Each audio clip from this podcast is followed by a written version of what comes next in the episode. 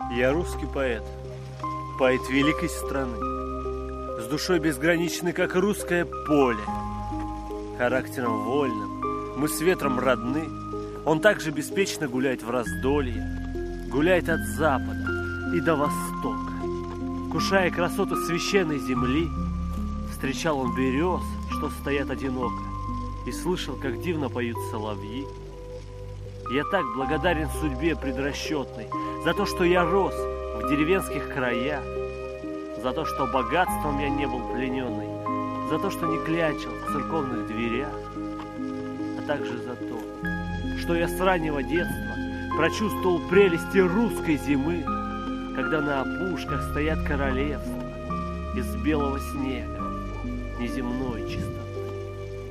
Когда на домишках пуховые шапки мерцает бриллиантами в полной луне, и темные ночи становятся зябки, мороз оставляет узор на стекле.